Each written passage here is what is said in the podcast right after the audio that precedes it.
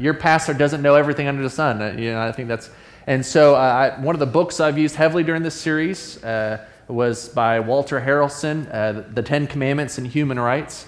Uh, it was a book that I've used uh, very heavily. He was a professor at my seminary. It's kind of heady. I'm not recommending that to you. All I'm saying is, is that I've had help through this series. and also for this sermon as well, Ellen Davis. She had a, a sermon on holy coveting. Uh, she's a professor at Duke, and their seminary there uh, excellent. So I, am borrowing some of that from her. I say that too. You should know who some of my sources are that help, but also to say, I, I think sometimes as we're talking about coveting, we look at people and say, "Oh man, they know all this." Or there's a no, you know, uh, we're all learning it from somewhere. We all need help and different things, and I'm no different. Uh, so I hope you never look at, and not that you are looking at me like this, but I've looked at speakers or preachers or teachers, and I've said, oh, they're so, I can never be like that. You know, I'm reading, I'm learning. Uh, all of a sudden, I get up here and I just share what I'm learning and what God's laying on my heart and teaching me.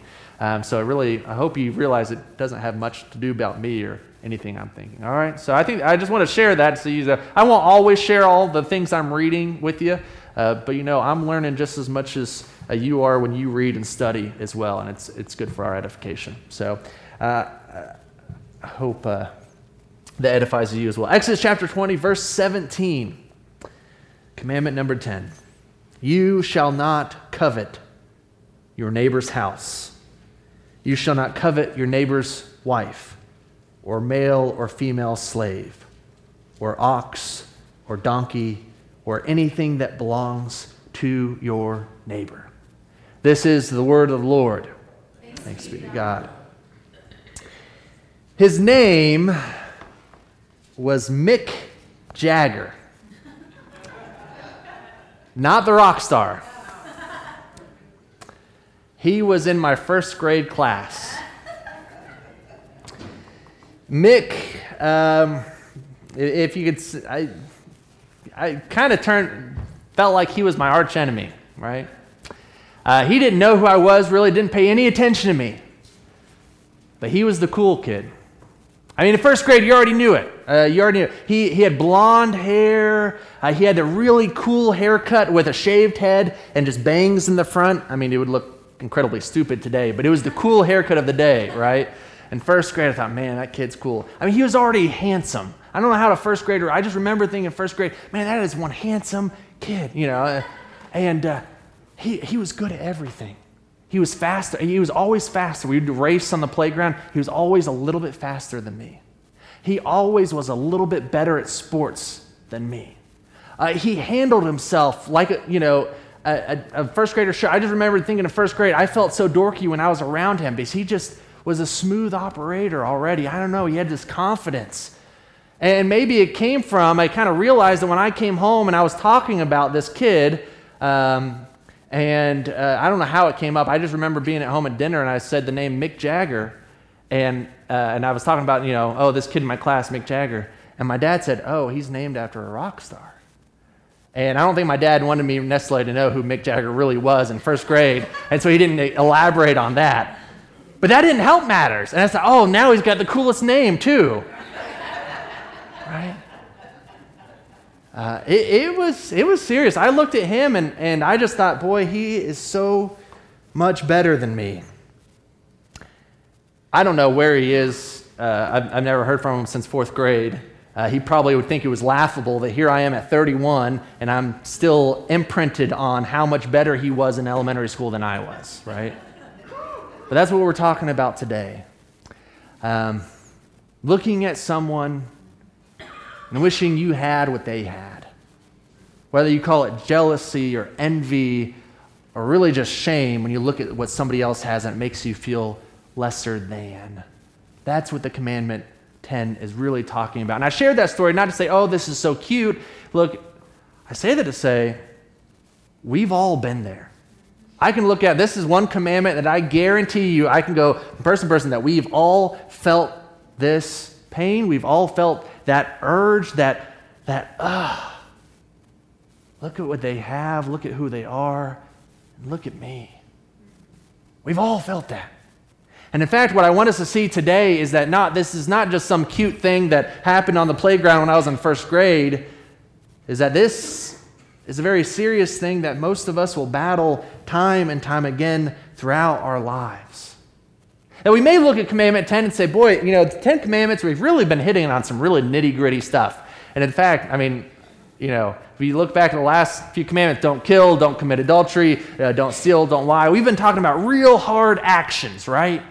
And you get to Commandment 10, and I wouldn't blame you if you said, oh, well, you know, don't be jealous of other people, right? You know, big deal, kind of going out on a whimper. No, I, I want to tell us today Commandment 10 is going out on a bang. There's kind of a reason that it is at the end and the, the period point of the commandments, as we will see that it's not just some cute thing we all struggle with. It is perhaps the gateway of all sin, as we will see. So we look at what it meant for Israel. This is one, uh, there hasn't been too many of these, uh, but it, it means exactly the same thing as it meant today uh, or it did 3,000 years ago, as we see the examples of what someone may covet in the commandment an ox or a donkey, you can just in, insert their, uh, uh, uh, their car or their lawnmower or their house or anything they belong, or even relationships they have, um, their talents, their giftings. It's the same thing that we would look on another and not we're not talking about, even for Israel, it's not about, oh, I want to better my life. I want to work hard to have a, a good life. We're not talking about that. We're talking about an innate looking at someone, seeing the blessings and the giftedness that they have, and it making you feel less. And making you feel bad about what you have. Coveting is the idea of, I wish I had that, or I wish that they didn't have that. Wishing that, at least if I can't have it, they shouldn't have it either. Coveting, in a sense, is basically the inability to be happy when someone else is blessed and to mourn with them when they are mourning. Do you get that? It's not about, oh, you can't better your life, you can't work hard, you can't want a nice, stable things. It's about looking at someone else and allowing their giftedness and blessings to make you feel bad. And I think the only difference from us to Israel to today, as we think about what it meant for Israel, is that we should realize you don't need Facebook to covet, right? I know that's a new avenue to see everybody's vacations. Somebody is always in Hawaii. Somebody's always having a birthday. Someone's always having a great time on Facebook, right? But even for Israel, they didn't need any of that to covet. And in fact, what I would say that Israel was in a hard place because much of their life was out of their control, right? Um, there wasn't, they couldn't go to university and get a degree and change their job. Uh, they basically were a subsistence farmer, or perhaps their parent was a tanner or sold good. You know, maybe they could go into that, but you couldn't really change your spot in life too much in a society like Israel. Um, for the most part, you can even change, uh, change your, your, choose your spouse, right? Your spouse was an arranged marriage and different things. And so when your life is kind of just handed to you, and that's the cards you're dealt, not in a modern society where if you want to go, you know, be a computer analyst, you can go to school and change your. You couldn't do that in Israel. And so this commandment really says that, hey, don't start looking over what somebody else has and, a, and a, an economy and a society that doesn't change, don't start looking over there and being stuck in a place of coveting, being stuck in a place of, I'll never have that. I wish I had that. It's a torturous place to be. But for the Israelites, they also wouldn't have looked at commandment number 10 and thought, eh, that's a small one. That's no big deal. They would have realized that commandment number 10 was the foundational sin. They would have realized it because they, they remember what happened in Genesis chapter 3. And this is the difference between our English translation and what it said in the Hebrew. We all know the story. We've talked about going back to the beginning a lot in these commandments. Because we real, remember Adam and Eve are in the garden. Life is good. They have everything they need, right? I mean, they're walking around naked, having fruit, no one's around, and they got the whole place to themselves, and they have everything they need. Perfect harmony. in the garden. The Garden of Eden in the Hebrew literally means delight. They were in perfect delight. And then the serpent came along. And he started twisting words. He started twisting the reality of things for the woman. And he made her look upon the tree of knowledge in a different light.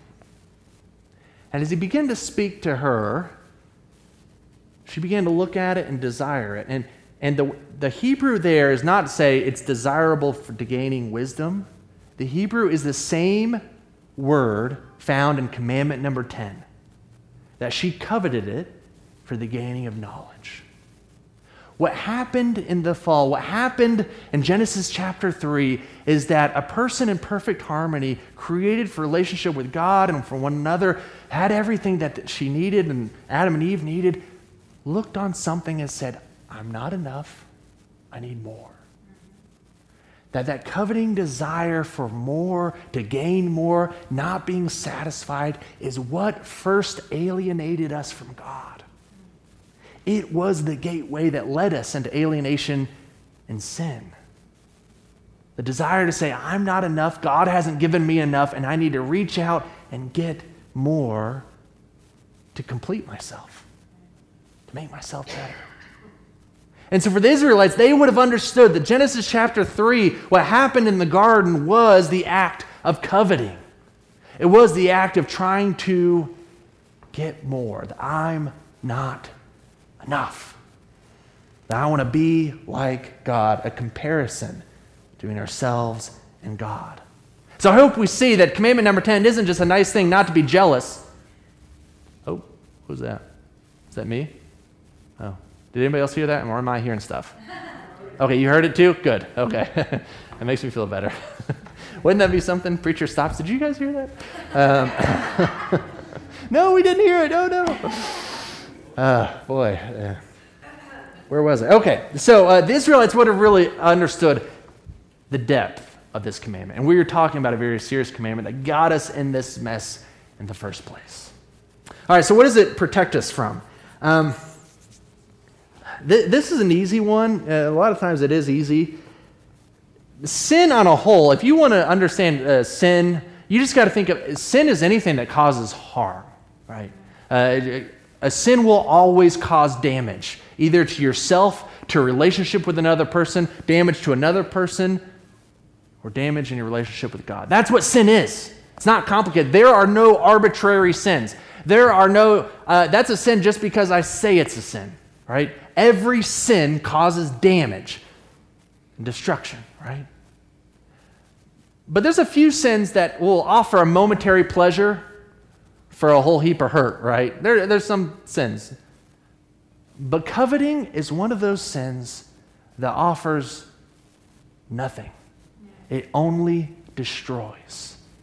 Coveting only creates a feeling of despair, of worthlessness, of pain, of jealousy, of resentment, and it causes us to feel bad about who we are and what we have. Does anybody want to engage in a sin that just simply makes you feel bad?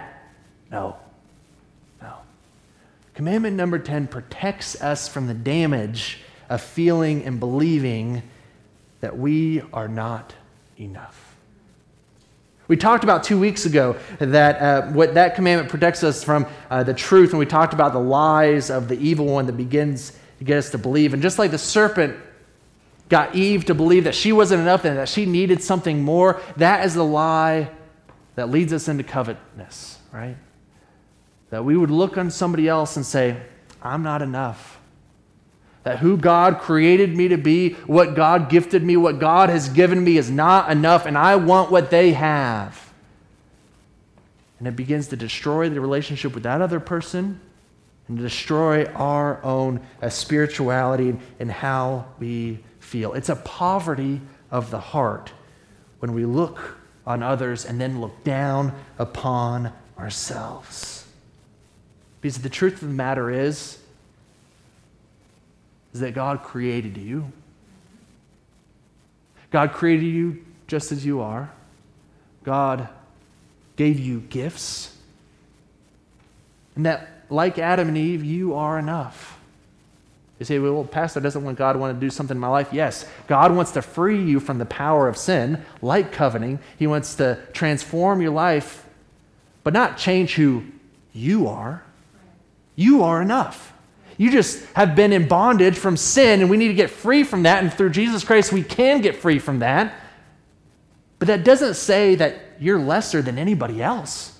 Actually, Scripture levels the playing field, doesn't it? It says, For all have sinned and fallen short. We've all sinned in this room. We've all fallen short. We're all equal and we're all equally loved by God our Father. You are enough. And yet, when we covet, we're basically saying, I'm not enough. that person has more and is better than me. That is where the sin lies. That is what this commandment protects us from, from ever believing that we're not enough, that we're lesser than, or that we need anything more to complete our lives. It protects us from thinking that God is not faithful, that God isn't providing what we need, and that we have to take it into our own hands. I hope we, we, are tempted as Christians to sometimes think that maybe we're better than other people because we have been freed from our sin. And that's another temptation that we can't give into. Uh, it has nothing to do with us, Scripture says. And Paul says, I can't boast of what God has done in me, right? It's God's work, not my own work. I'm just thankful for it.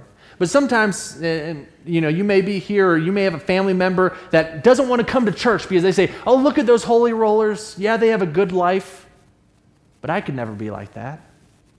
They're almost coveting in the sense of uh, looking at someone and say, yeah, that's great, but I could never have that because I'm not as good as them.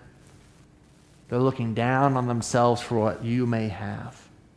And I just, I just encourage you to say, friend, that's not true.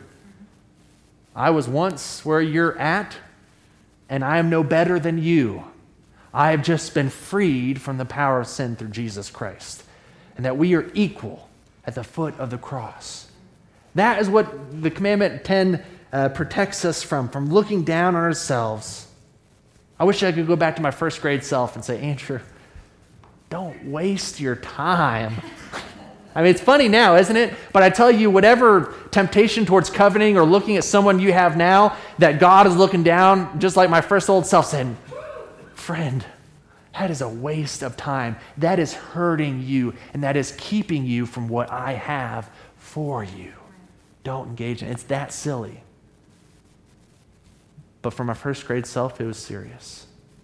For those years, it shaped how I saw myself. And it's a powerful force in our world today. All right, uh, let's look at uh, back to Jesus and look at uh, what this means for us today and what Christ would have to say for it. Um, as we've been looking at these commandments, uh, we, have kind of had a theme running out because Jesus basically says there's an encounter I'm about to read that says, you know, somebody says, Hey, Jesus, what is the greatest commandment? Uh, the, the Pharisees ask him that, and he, he tells them.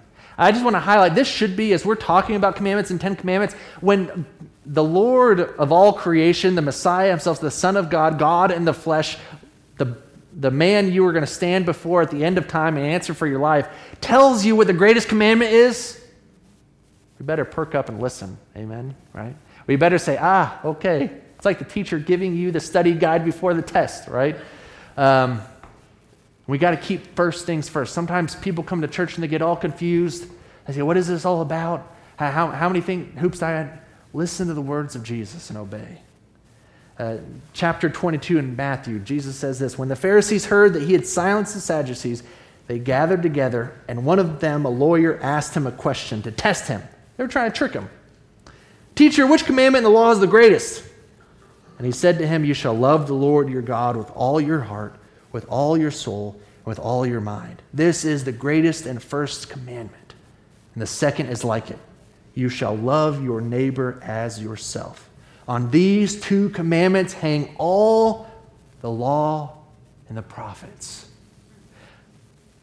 Side note for Jesus to say all of this hangs, all the law and the prophets hang on this, basically what he's saying there is all of Scripture, all of teachings hang on that.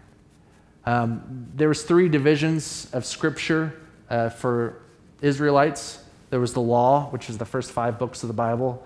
Uh, there's the prophets, which are all the prophetic books of the Bible. And then there's also the writings, and the writings were understood as the Psalms and the Proverbs. And so for him to say the law and the prophets hang on this basically says all of Scripture hang on these two commandments. All of it. All the teachings of God hang on these commandments. You say, Pastor, we're talking about coveting. Why are you jumping to this? Because they are directly related. As I said, commandment number 10 is kind of the period point. The Ten Commandments are stated negatively. And what Jesus is saying there is the positive side of these two commandments. That if you are coveting, you cannot love your neighbor as yourself. You see that? Coveting relationship basically says, I wish they didn't have that. I don't want them to have that. That makes me feel awful. How can you love them, let alone love them as yourself, right? That's the, the genius, that's the revelation of God in that commandment. That if we love someone as we love ourselves, then we will celebrate when they celebrate, and we will be happy of all of their blessings that they have, and we will never turn it into something sinful that makes us feel bad or lesser than. To love our neighbor as ourselves, we cannot covet. Coveting is the negative form, it is the opposite of loving your neighbor as yourself. In a similar way, we cannot love God the primary commandment, what we are here for. We cannot love God with everything that we have if we are coveting. Because basically, we are saying, God hasn't given me enough. God, God didn't give me enough gifts. Uh, God did a better job on that person than me. He, he likes them more than me. We are caught up in this cycle of despair and just envy and we're basically defaming what God has done in our lives. We're basically saying that, God, I'm not grateful for anything you've given me. I want more. I'm not enough. And it is as foolish as Adam and Eve saying, Oh, I need more. If we are coveting, we cannot give God the thanks and the gratitude and the praise that He is due for what he has done in our lives. And so, therefore, coveting breaks that proper relationship we have with God and does not allow us to love and to give thanks for him. It robs God of the gratitude that is due him. So, I hope that we see in coveting is the negative form of the greatest commandments. That we cannot covet because we have something so much better. Do you see that? What I want to say uh, for us today is that instead of coveting what we are invited to through Jesus Christ, through all of Scripture, well, there's almost a there's a coveting that's allowed. There's a desire that is encouraged. And that's a desire to serve and love God with everything you have. There is one desire that coveting stops, right? If we are coveting, we are desiring the things of this world. We are desiring things that have not been given to us. But if we have the proper desire, a passion after being God's child, pursuing God with everything that we have. That is the proper, the desire that will displace any coveting that we ever have. Right? What happened in the garden is Eve took her eyes off God and she put it on something else that she wanted. What we are called to do, friends and family, we are called to always keep our eyes on God to desire God more than anything else in this world. And when we do that, there will be no room for coveting because there will be nothing else that we desire to complete ourselves. The only thing, hear this, the only thing you need to be complete, to be whole, is a loving relationship with God through Jesus Christ. That is the only thing that will complete you. I know this world tries to tell you you need A, B, and C. You need this job, you need that house, you need this car, you need this much in the bank. None of that will complete you. None of that will satisfy you. Yeah, you may want to speak in the tongues of angels. You may want to be able to lead a Fortune 500 company. You may think that may. No, friends, that will not complete you. Don't covet, don't desire those things. Only desire with the fullness of your heart, with your heart, soul, mind, and strength, God. Chase after Him, Jesus says. Everything else, it'll fall into place. That's the desire we are invited to through Jesus Christ. Do you have that desire this morning? I know sometimes, uh, you know, get, coming to church gets to be a rhythm, uh, praying gets to be a rhythm, and we kind of forget that we're not just here just waiting. We don't just come to church to learn a little something. We come to church, we pray, we study, we, because we are chasing after God. We are striving to love God. We are building the relationship with God day in and day out. That's what you were created for, nothing else, right? This is what you'll be doing for all of eternity. You will be growing in a deeper relationship with God forever. There's nothing else that could keep my attention for all of eternity other than a loving relationship with God. That's what you're created for. That's the only thing that'll satisfy you. Are you chasing that day in and day out? Is that your heart's deepest desire?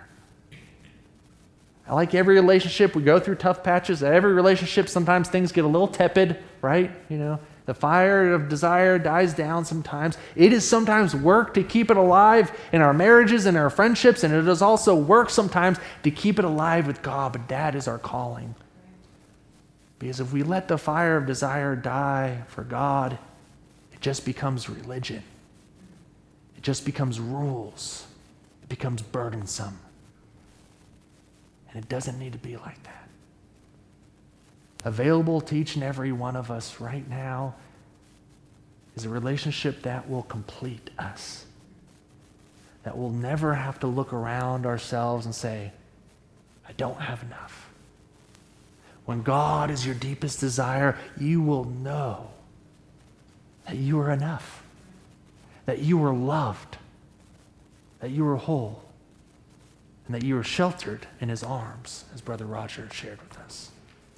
So let me just share a few practical tips before I close, really quick. Um, I just want to say, though, also, you know, we shouldn't have shame in sin.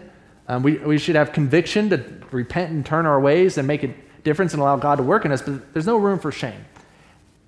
And we, at different times, even in a sanctified relationship, we'll, we'll be tempted to this. We'll be struggling with this. I, I tell you, you get a room full of pastors together, start talking about their churches uh, commandment number 10 is the thing that's being broken a lot of times, right? Um, I mean, I'll, I'll, be honest. If, if uh, you know, you started talking about friends I had in college and, and, and what they may get to do or different things like that, I would have to go pray about my feelings a little bit of envy, right? I mean, I think uh, this is one that is always close to us, and we need to resist it at all we can. One of the, some of the ways we can resist it is simply to always be thankful. Always be counting those blessings, always be counting those mercies, always being grateful to God for what you have. Identify when that temptation comes and just say, No. Repudiate the temptation with the truth. I'm enough. God has blessed me. I'm His child. I am who He created me to be. I have gifts that no one else has.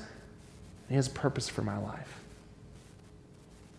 Another practical tip I'd say just keep kindling that relationship with God. Look to God when you feel tempted to covet. Say, God, I want to desire you above everything else. Keep that relationship hot and fresh. That's what you were made for.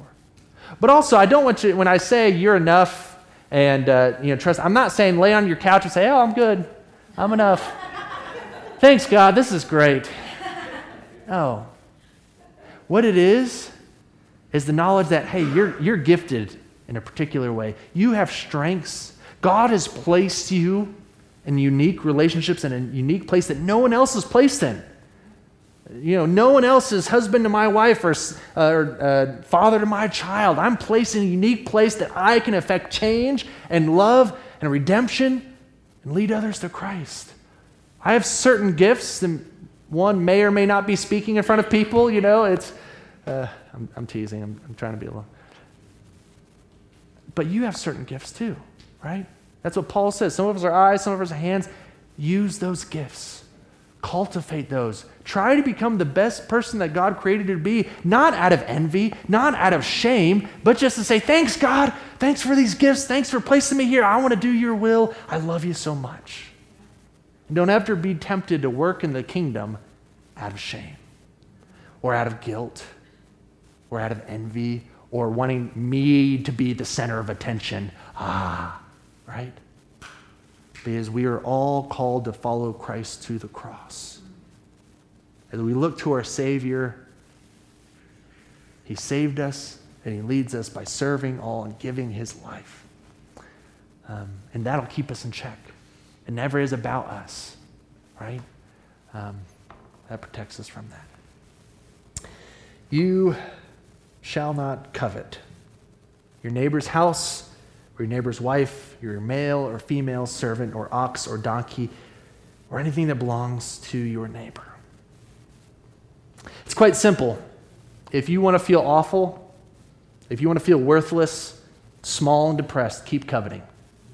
Keep comparing yourself to others and seeing what you don't have that they have. And I can promise you, you'll live a miserable life. You probably won't do much with your life, and you definitely won't live up to what God has for you. Coveting is one of those sins that will always keep you down. But thanks be to God, we can be freed from that sin. We can be freed from that. We have such a better calling through Jesus Christ that is incomparable to the guilt of coveting. We have a place in the kingdom, in God's own family, a place of love and holiness that you're invited to today, that you never need to look and want or desire for anything, but let God be your only heart's desire. Let us pray.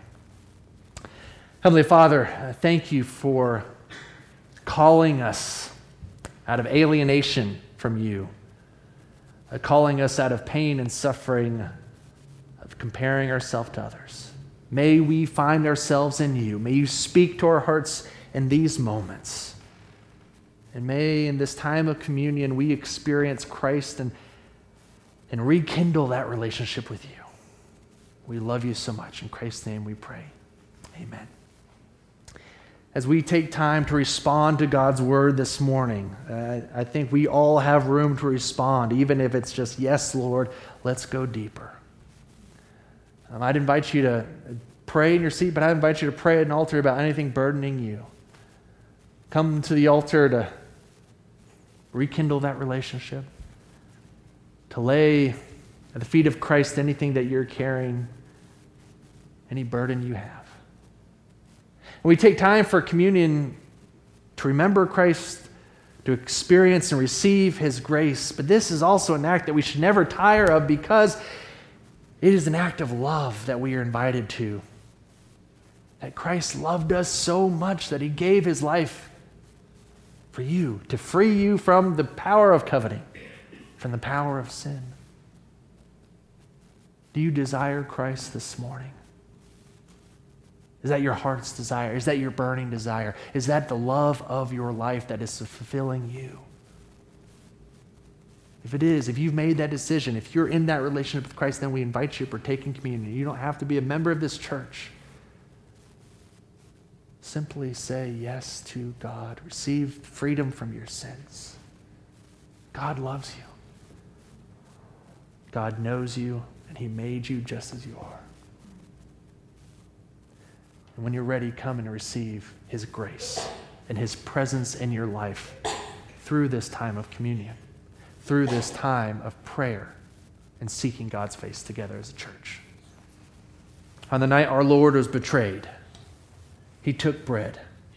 And after giving thanks, He broke it and said, This is my body, broken for you. Take eat whenever you do in remembrance of me. In the same way, he took the cup and said, This is the cup of the covenant. This is my blood shed for the forgiveness of sins. Take, drink, whenever you do, in remembrance of me. The early church called this love feast. Is it is a meal, it is a feast that we share with God and Jesus Christ to celebrate the love that has been poured out for us. Will you respond with a love that demands all who you are? Will you come when you're ready and receive the grace and love of God? Let us continue in a time of prayer. Heavenly Father, I pray for these people gathered before me that our burning desire of our lives, everything that we have, would be devoted to loving you. And that we would be freed from the temptation to look around us and find despair, to find shame, to, to look on others' gifts and who they are and what they have, and have a desire for what they have. Would you keep us from that? Oh, that pain that you would save us from, Lord. And instead, turn our hearts only to you. Lord, I don't even know what a church that its burning desires only for you looks like. It would change the world. So may we be Asheville First Church of the Nazarene, your holy people. I have one single burning desire to love God with everything that we have. Let everything fall by the wayside. May we just have a powerful, loving relationship with Jesus Christ that is all consuming. That the temptations wouldn't even be able to come our way because our eyes are so clearly fixed on Jesus Christ. That we are seeking to love you every minute of the day. May it be so. May we never feel shame in who we are. May we never uh, fail to give you thanks and gratitude for what you have given us. May we always trust that you are enough for us, that we have what we need, and that you will provide day in and day out.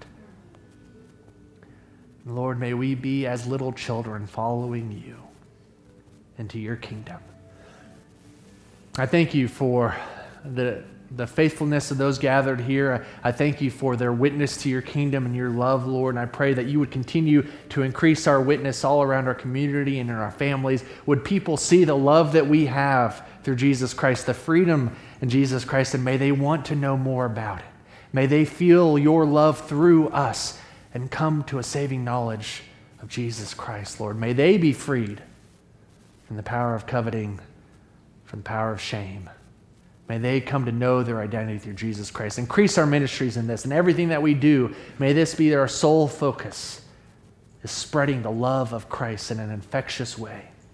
Be with our cookout next week, Lord. May we show the love of Christ and build relationships through that. Uh, be with our ministries, the preschool ministry. Thank you for the sacrifice of time and effort, many of our church are building that up. Uh, may lives be touched through that. May the children be protected and and grown in the faith of Jesus through that ministry. We need a teacher, Lord. May you bring a, a man or a woman to, to be a teacher and, and to love on these children and assist us in the ministry. Be with the food pantry ministry, Lord. Bless it. Uh, be with the uh, Narcotic Anonymous meetings that meet here on a weekly basis, Lord. May, may they know the love of Jesus through our hospitality. May they be freed from the power of addiction. Lord, for those who are struggling today in our midst, for those that may have family division and pain, may your spirit of reconciliation speak into that situation, those situations. May peace come in our family, healing come in our families, Lord. And may all turn their lives over to you. For those that are dealing with physical burdens for themselves or loved ones, Lord, we ask for your healing touch. We, we lift up LaDonna. As she uh, faces cancer one more time, Lord. Pray that you'd bring healing in her life and, and those that have uh, friends that are battling cancer. For those that are battling uh, chronic pain or frailty, Lord, or infections, pray that your strength would be upon them and your healing touch would strengthen them. Lord, uh, for those that feel shame this morning, that may be struggling with whether they are enough, may they f- hear your words this morning that they are loved and created in your image, and may they go from this place encouraged and strengthened by your word and your presence. Lord, we lift up our district and our, our church leaders all around the world. Bless them. Uh, bless the efforts of your kingdom wherever it may be found and advance it all around the world. Uh, be with our local and our state and our national leaders. Uh, may you give them wisdom and grace to carry out their duties. May we treat other nations rightly and promote peace and justice wherever we can. Lord, we love you so much. May the, the fire of our devotion to you never dwindle. May we fan the flames by your Holy Spirit. And we ask that you would be our only desire.